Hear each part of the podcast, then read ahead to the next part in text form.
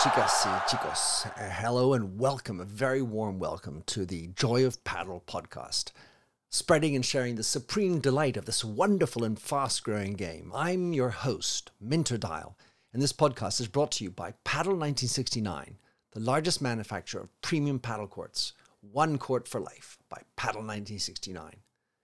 The Joy of Padel is part of the Evergreen Podcast Network. For more information about the network, go ahead and check out evergreenpodcast.com.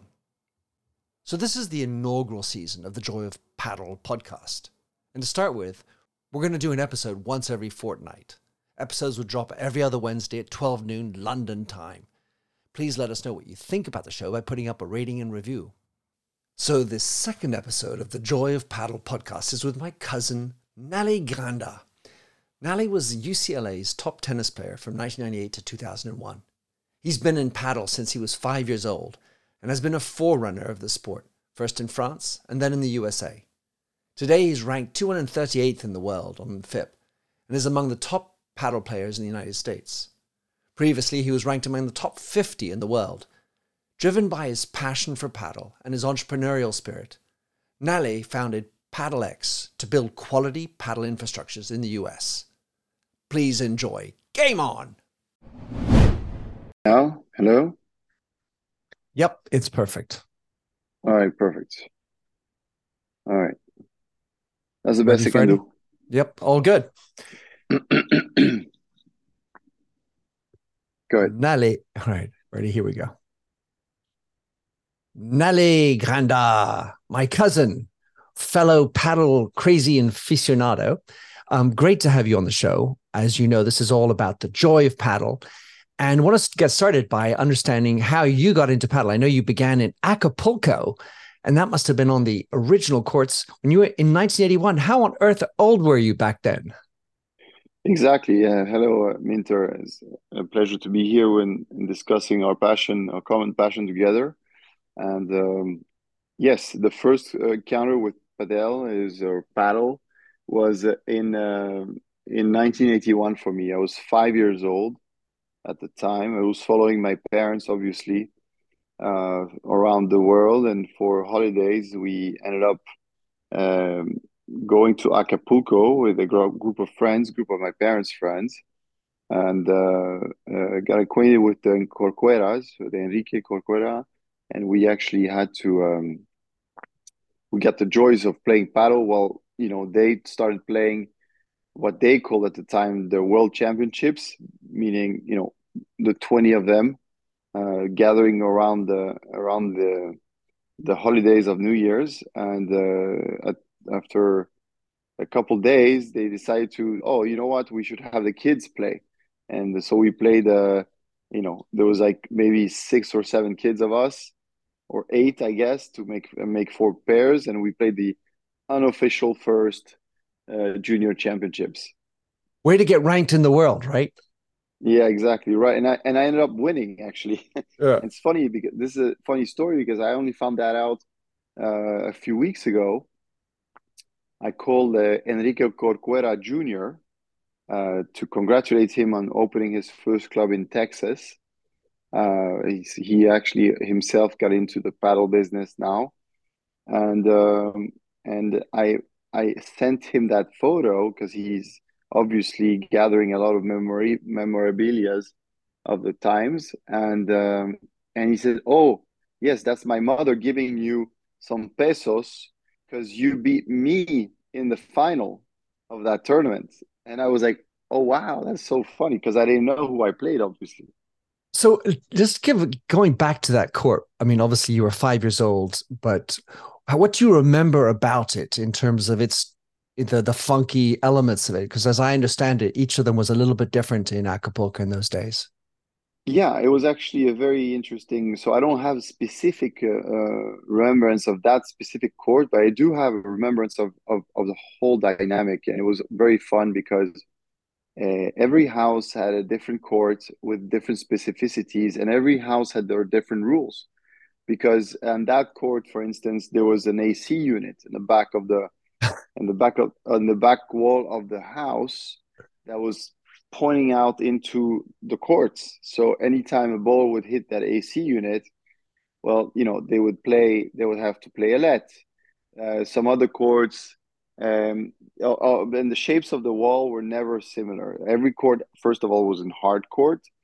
Uh, the sizes were different, and some of the shapes of the walls were even different. Some some some courts had on one side a very low wall that was maybe one meter tall, and on the other side had walls because it was a retaining wall to the to the to the hill. The wall would be nine meters tall. You see, and you know the so there's a lot some some some walls went all the way back all to the net and some some houses had walls that were only staying you know three meters back from the back wall so all these rules were very different and they were adapting to the actual specificities of the court i remember even one court one house where we played and where you were not allowed to smash the ball out, out of the court. You would get penalized for that because the neighbors were complaining so much about the balls that the the the host had decided that any ball would go outside the court, even having been uh, touched the ground uh, before, would be declared a losing point. It reminds me very much the beginning of uh, Jeu de Paume or Real tennis, where each of the kings had their own courtyards and their own rules and their own windows and all that. So that was a, that's a wonderful story. Tell us, Nallé, what is your involvement in padel today? Today, uh, I mean, you know, I've been always kind of involved as a player, um, even as a, a, um, a, club owner. I owned my first club in Nice in 2003. Um, back when I was playing, it, uh, I'd say in the French national team and at my highest level. Um, and I've always, even since I came back in the US in 2010, was trying to facilitate the implementation of padel courts. So I was selling courts, counseling, advising, taking partner part ownerships in clubs. But it was always as a hobby on the side of my real estate company that I was running. Today, um, for now, for a year, I've totally decided to completely allocate 100% of my time into development of padel uh, through my club brand that's called Padel X. We partner with a group of, of, of Chilean uh, partners that are very big in real estate and the um, wellness or sports facilities clubs in in Chile and uh, and we have I believe come up with a very interesting and uh, strong concept around the quality of padel and the, and the quality of the infrastructure for padel for the US. We today have signed uh, clubs that are already in, in, in construction as we speak. One is downtown Miami, right next to, in the middle of downtown, cannot be more centric than that, next to the uh, the Heat Arena uh, next to the Arsht Center, you know, the Opera House in in uh, in Miami, and the second one is in Boca Raton, um, Florida. Both, bo- yeah, Boca Raton, Florida. Both clubs will host at least ten courts, and we are actively about to sign a place in New York, and uh, and uh, uh, you know more to come. the, the the difficulty today is to find locations obviously real estate prices in the us are very high so it's i think there's a lot of, and that's one of the reasons for the slow development of padel in the us is uh it's a lot of people a lot of companies a lot of venture capitalists are very keen on opening and starting business in the us but very few actually succeed at doing it uh, so you know we're um, us included. So far, you know, we we haven't opened yet. Uh, we're right now in the permitting process, and uh, we'll be starting construction sometime in June, July, July, August. Hopefully, you know, how everything is going a bit slow. It's very similar to the situation, at least in England, where there are still only 250 courts, and the real problem is constantly there's not a lot. There's a lot of interest, a lot of money ready, but the planning issue remains the problem. But the other thing that the United States is facing, of course, as fellow Yanks, is this other game. Some people call it a sport. I don't. pickle ball. Um, it seems to be the rage in the United States, and it's so much easier to build. You don't need walls; you just put lines on a court and put up a little net, and there you go. Yeah, how how do you think that battle is going to go between padel and pickle? Well, I, I, you know, I listen as a the padel fanatic and always been a big uh, defender of the sport. You know, um, I don't I don't see it as a battle. Honestly, I think it serves two specific purposes. I think it can be very complementary. Uh, in our club in Boca, uh, we actually even considered including some pickle into the padel clubs, but uh, after all, we decided not to because of various reasons. First of all, the sound compatibility. A lot of people don't necessarily are not the same crowd. It's not at all the same business model because you don't charge as much for padel. I mean, for pickle as as padel. Uh, and for one of the main reasons, as you said, is that pickle is free, and padel takes a lot of you know money to set up, and obviously, for the same reason, is costing more money to play. So it's two different uh, business models. Um, it's both sports. I'm, you know, you got to call them sports because they, they are played at a, at a professional level. Uh, both of them are going to face, I believe, different challenges and have different advantages. And the one for pickle is obvious, and I see it here in in in uh, in in um, in the Hamptons as where I am right now you know the the, interest for both sports uh, is quite large, and obviously the pickle is easy. You just paint a couple lines on the ground and you're done, and you start going. I even saw some clay court pickle courts here, and uh, I, I am not sure how that plays out with with the balls and the bounces and so on, but uh, but then I think that as a show as a sport is far superior. And um, uh, and pickle uh, as a hobby, as a sport or athletic activity for a lot of people makes a lot of sense too. You know, yeah. people don't necessarily can or want to have a physical uh, um, uh, exercise as as hard as padel, and you know, for people like that, uh, I see that as being a, great compliment actually, and and I and I say it really in a in a uh, I say it even for myself. You see, uh, it's a great way of playing a racket sport with uh, kids and grandparents and and and the whole family playing the same game, uh, whereas tennis definitely uh, is not pleasant if you don't have first you play in singles, but second, even if you play in doubles, if you don't have four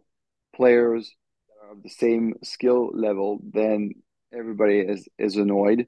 In mm. padel, that's not so true. You can always compensate. And we had yeah last night a great game where I played with my girlfriend, who's a beginner, against my sister, who's confirmed, and her uh, husband, who's who's I'd say a, a medium intermediate player. And we had so fair four very different levels four very different levels and and we had a great time and we decided to give it a try today on the pickle court and i'm sure it's going to be fine too you know yeah. so i'm not one of those um terrorist uh, absolute obsessed of one sport i have obviously a huge preference for padel. Um, there's no comparison, in my opinion, but I do, I, I do understand people who want to play pickle. All but right. as a show, as a yeah. business, as a show, as a business, um, and and and as a player, I a hundred percent padel to pickle. I'm so with you. Um, padel, paddle. America has to do things differently yet again. Yes you know it's um it, it, I, you know i don't even know. We actually had that conversation with my friend wayne Boich yesterday. We were on the court playing.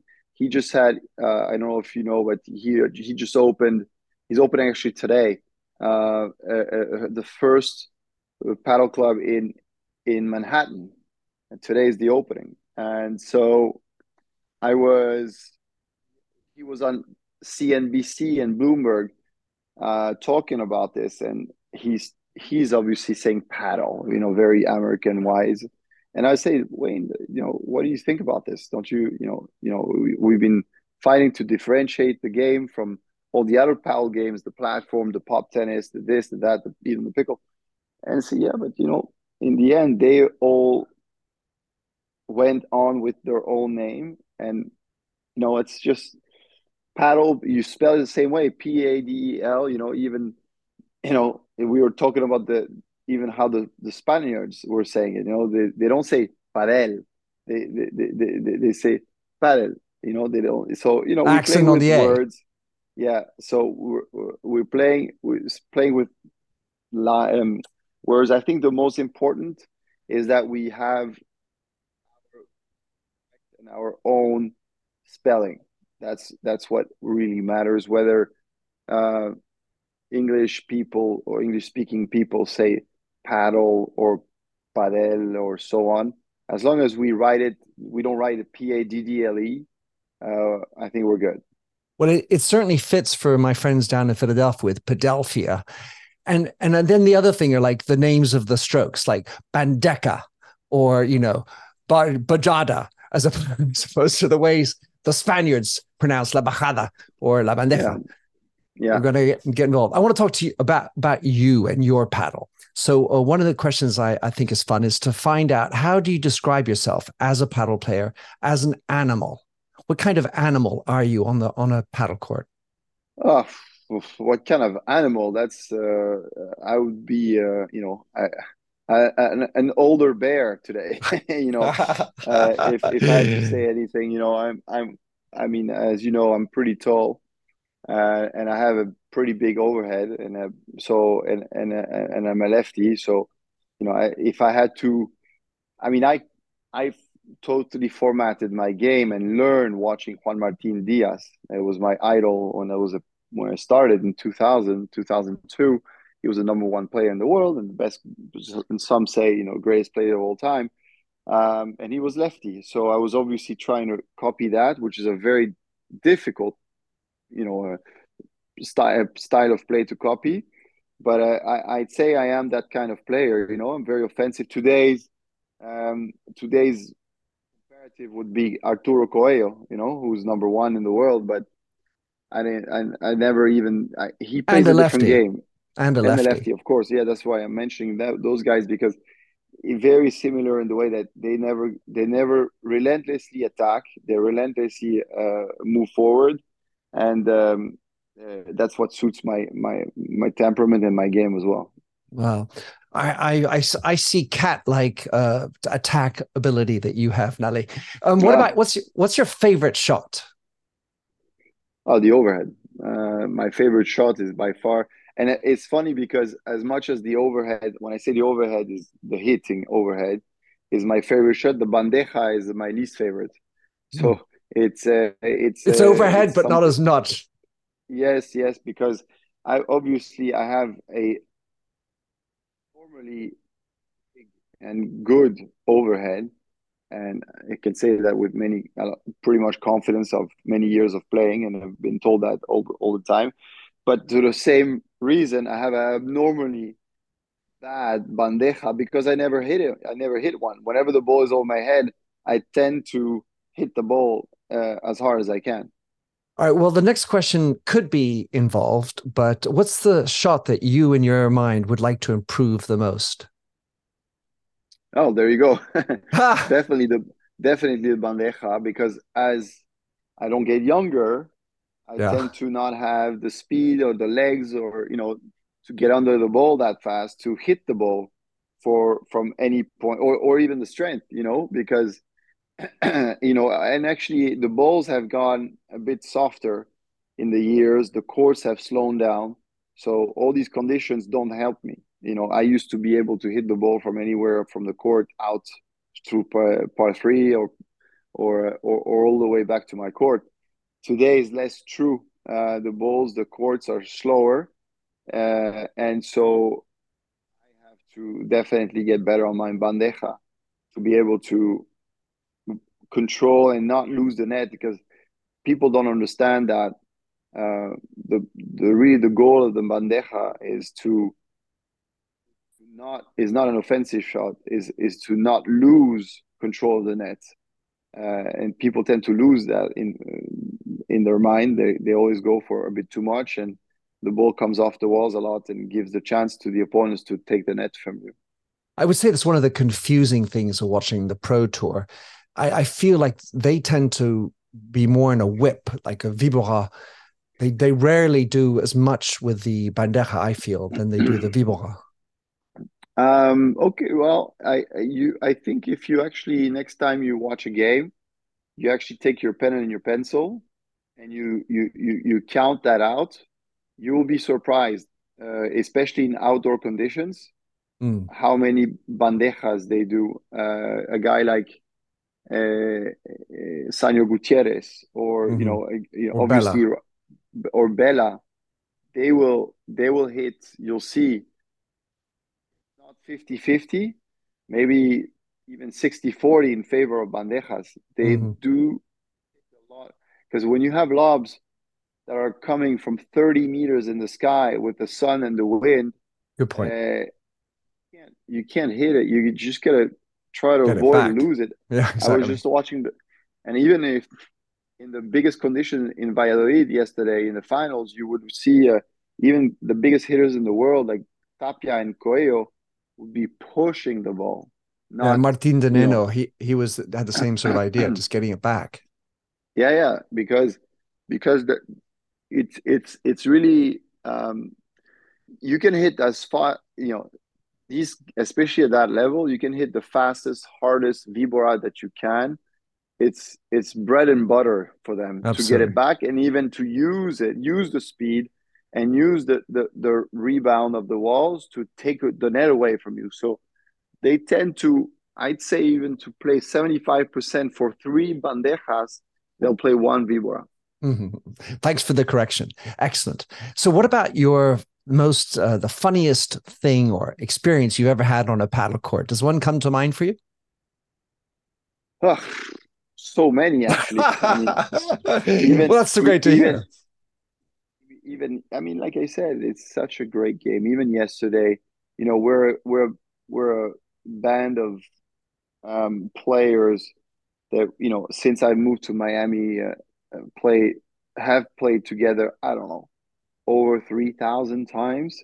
The same four players. I'm talking about, you know, Wayne Boich, Willie Alcorta, Gabi Meana, and myself. Since you know, I introduced them to the game in back in 2013, 14, when you know they they first time we built a court down in Miami, and again at the same at the best level in the U.S. and in definitely in Miami, we were you know four of the six seven players we're talking about. So again, we still played yesterday, haven't played in a while. We play much less together than we used to because we, you know, the group has spread out a bit more. There's so much more activity. You know, everybody's doing kind of building their own network and their own uh, clubs and here and there. And so, but still, we got together. We haven't played in months and so on, and we had some amazing points with because we know each other. You know, we're two lefties, Wayne, so we know we both hit the ball pretty well we end up being outside and playing through the glass, playing through the sorry through the door, over the net, into the net, and the points go on forever, you know. And so it's it's really um, amazing how much I always tell myself, "Wow, it's incredible how you know this doesn't go away. Uh, it doesn't matter how. Of course, I'm less physical than I used to be 15, 20 years ago, but I'm still having as much fun, if not more." because today I'd say the result counts a bit less, and the you know mean or the actual or play or pleasure of just hitting the ball, feeling the ball well, and so on is is is is greater. But um, yeah, I mean, we've had a uh, amazing uh, some amazing games throughout the years. Um, uh, I had some great pleasures. You know, getting to the semifinals of the European Championships in 2007 was a big one. Being the first team uh, to beat a Spanish couple uh, in a, in a in a FIP event. Wow, was, nice. was a, was a was a big one, and um, and uh, and and representing France. You know, Hmm. representing my home country uh, to play in international uh, uh, events uh, for ten years, and now I'm looking actually forward to because now you know the the FIP is doing senior tours and senior competitions, so I'm going to be playing uh, next year, you know, or competing to get into the French team to play uh, in the in the plus 45s. So all this is are great memories. That's beautiful. So, um, what about life lessons? I, I, think sports in general is a great way of learning things about life. But in paddle, how, what sort of life lesson is you taken away from your since five years old? You've been playing paddle. What what to you? Well, you know, I think, as you said, paddle, but sports even more so in general are a great lesson of life because, you know, every day you have to uh, compete and you have to lose.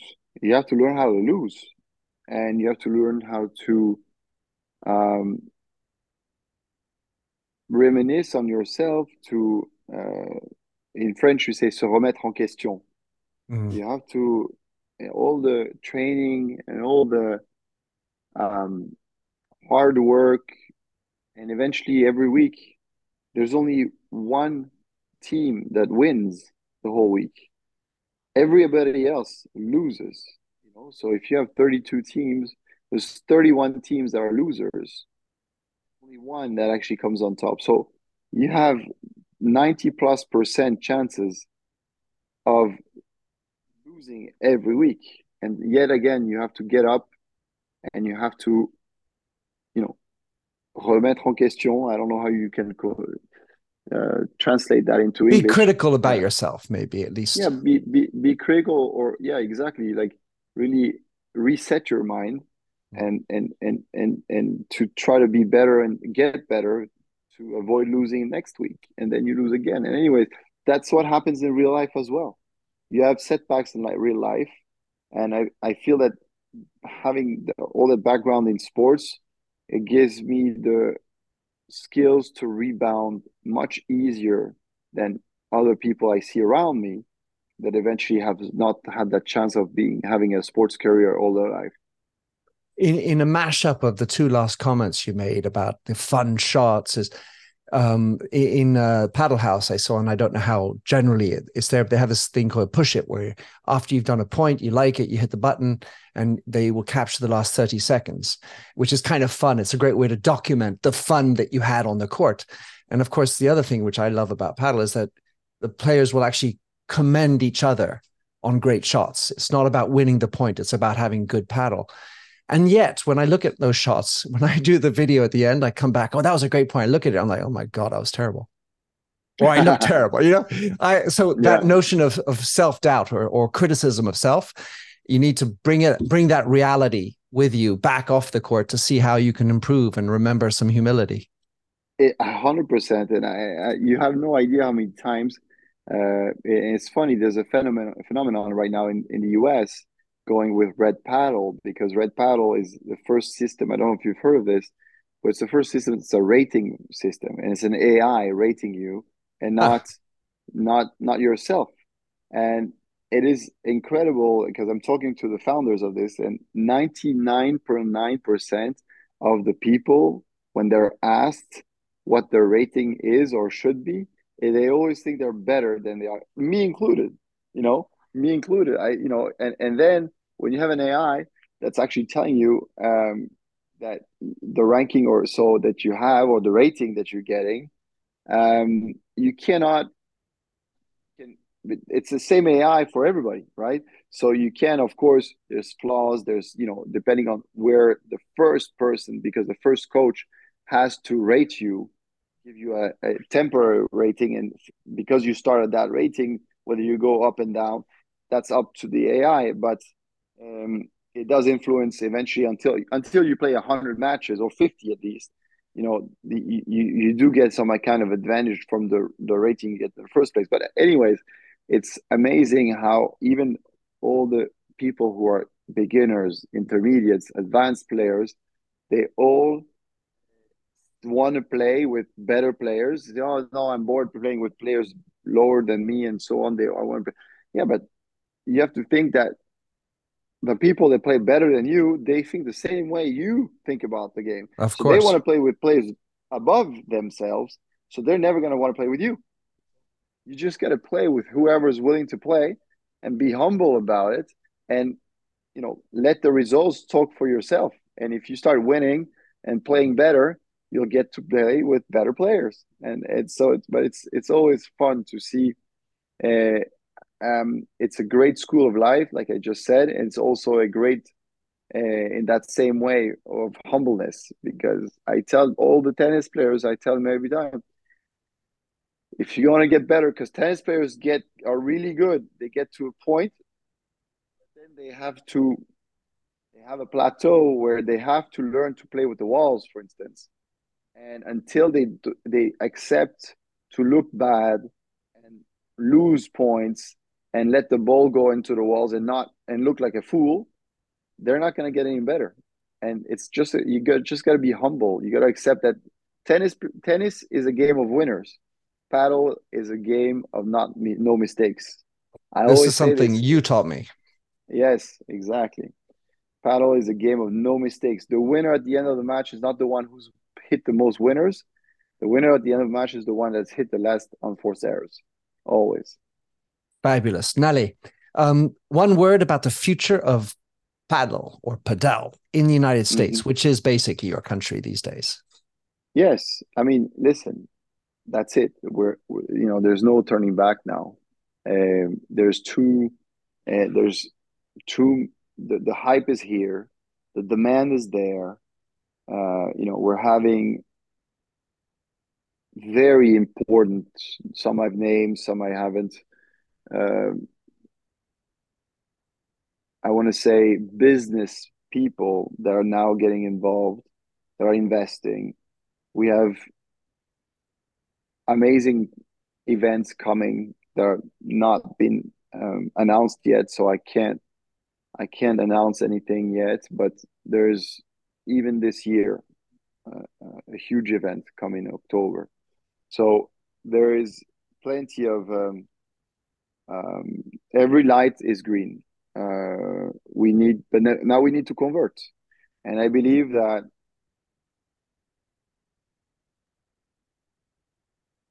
Pickle is doing us an amazing favor. I think it's it's it's forming the American population to an alternative racket sport than tennis, and I think that anywhere um, pickle has landed, which is pretty much almost everywhere now, um, is a very proper uh, environment for pickle, sorry, for padel to to to, engage. Uh, because I think that a lot of people play pickle because it's the last the last best thing, but they don't know about padel. And as soon as they're going to get exposed to both, they will convert to paddle. And not everybody, you know, but you know, if I had to put, you know, seventy five percent, I would say, um, and and I think that they should coexist.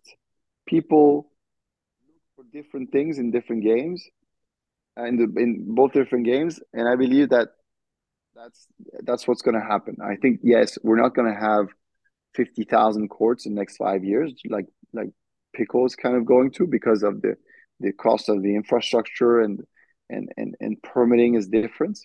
But even if we go from 160 courts today or 200 courts to 10,000 or forget about 10,000 let's even say 5,000 in the next 5 years um that's a that's a huge increase it's huge you know so um, it's going to take a little time, but we are at PadelX are definitely acting as it was um, it was a, cer- a certain thing. We're investing all our time, all our resources, and all our money, and we're going bold. We're building big clubs, straight. because yes, we we know that the demand for courts is gonna is gonna uh, uh, out uh, it's gonna be stronger than the supply. Uh, so we're going straight in. We're not building three courts and see what happens. Um, and and that's that's that's my belief. My belief is that we're gonna need um, tens of thousands of courts in the next ten years which means we're going to need a lot of good pros as well to help you know bring the people in from the other sports because that's a challenge. If you don't have a proper paddle coach who's not just like a tennis convert but a real paddle player who knows the strokes knows the tactics really is going to be difficult. It reminds me uh, Nallé of of uh, or uh, something that's happened at the Queen's Club which is my club in London where they introduced two outdoor paddle courts beautiful surface and you know panoramic. Uh, and the thing that's happened where they have four other sports rackets, jeu de paume, uh, lawn tennis, and squash. And what they found is that paddle is the only one that unites all four sports.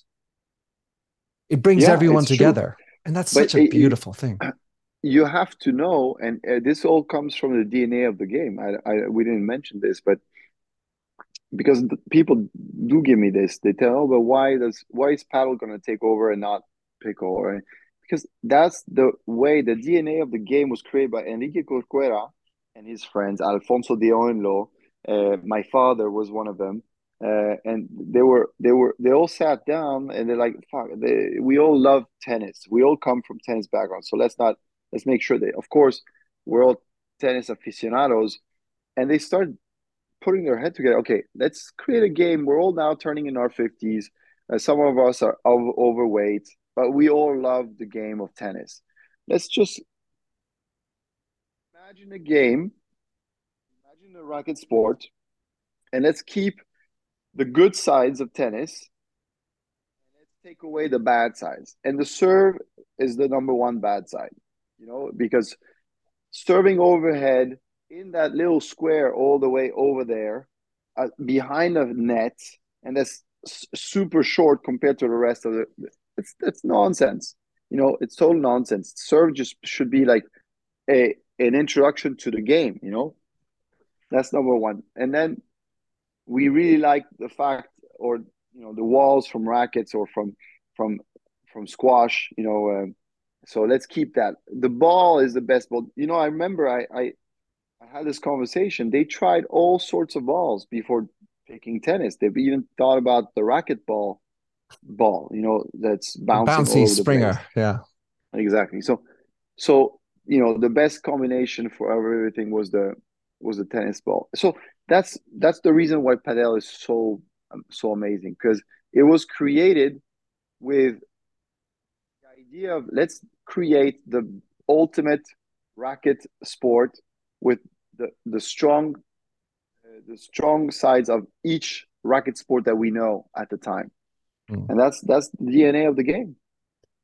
Well, Nallé, beautiful. Great to have you on the show. I love your energy. It's great to hear about what you're doing in the States, PadelX and more. I'll put all those in the show notes. Uh, how would anyone like to, how would you suggest anyone follow what you're up to? Maybe uh, any other links or, or social programs, social sites uh, you'd like to have in the show notes? Of course. Listen, uh, for now, uh, as pretty much I think nobody is aware, but we we have chosen at PadelX because we are not pitching for for investors right now. Uh, we've chosen not to publicize too much about us.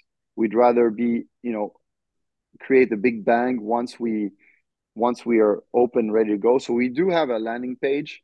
That's padelx.us on the on the on the uh, the internet, and we do have an Instagram page. But that's pretty much it for now. Um, we're, Watch the this space. Yes, exactly. It's it, we're going to start marketing our site in Miami as soon as we have the permits because I don't want to be saying paddle coming soon, like a lot of clubs that have done, and you know, a year later we still have no no paddle on the course. So the the last hurdle for the first location and the first start, the first uh, round of of marketing is going to be when we get the permit, and that should be in the next couple of weeks. It reminds me of when we the software business was launching back in the heyday in the 80s. 1980s, they would say, "Oh, we got this great launch is coming. We're working on it. The bugs just getting fixed." And then we came up with a new term of vaporware. Where is mm. it? So it makes me think of paddleware. Where's exactly. the paddle? All right, listen. Yeah. Nallé, thank you so much. Vamos. Vamos. See you. See you soon on the courts. You betcha. So I hope you've enjoyed this Joy of Padel episode. Please don't forget to subscribe to be the first in queue for the next episode. And if you like what you hear, please do share around with other paddle aficionados. This is a sport that deserves to be played by absolutely everyone. And if you've got a story that you'd like to share, please send me an email or a better yet, a voice note at nminterdial at gmail.com. With that, thanks for listening and see you on the next episode of the Joy of Padel podcast. Vamos! Women's Running Stories, where we explore the intersection between running and life. Because every woman who is committed to a running journey has a story to tell, and this is where you'll find those stories. I am host and producer Cherie Louise Turner. I'm a 53 year old runner, and together with original music by musician and runner Cormac O'Regan, we bring these inspirational stories to life. Please join us to fuel your adventures.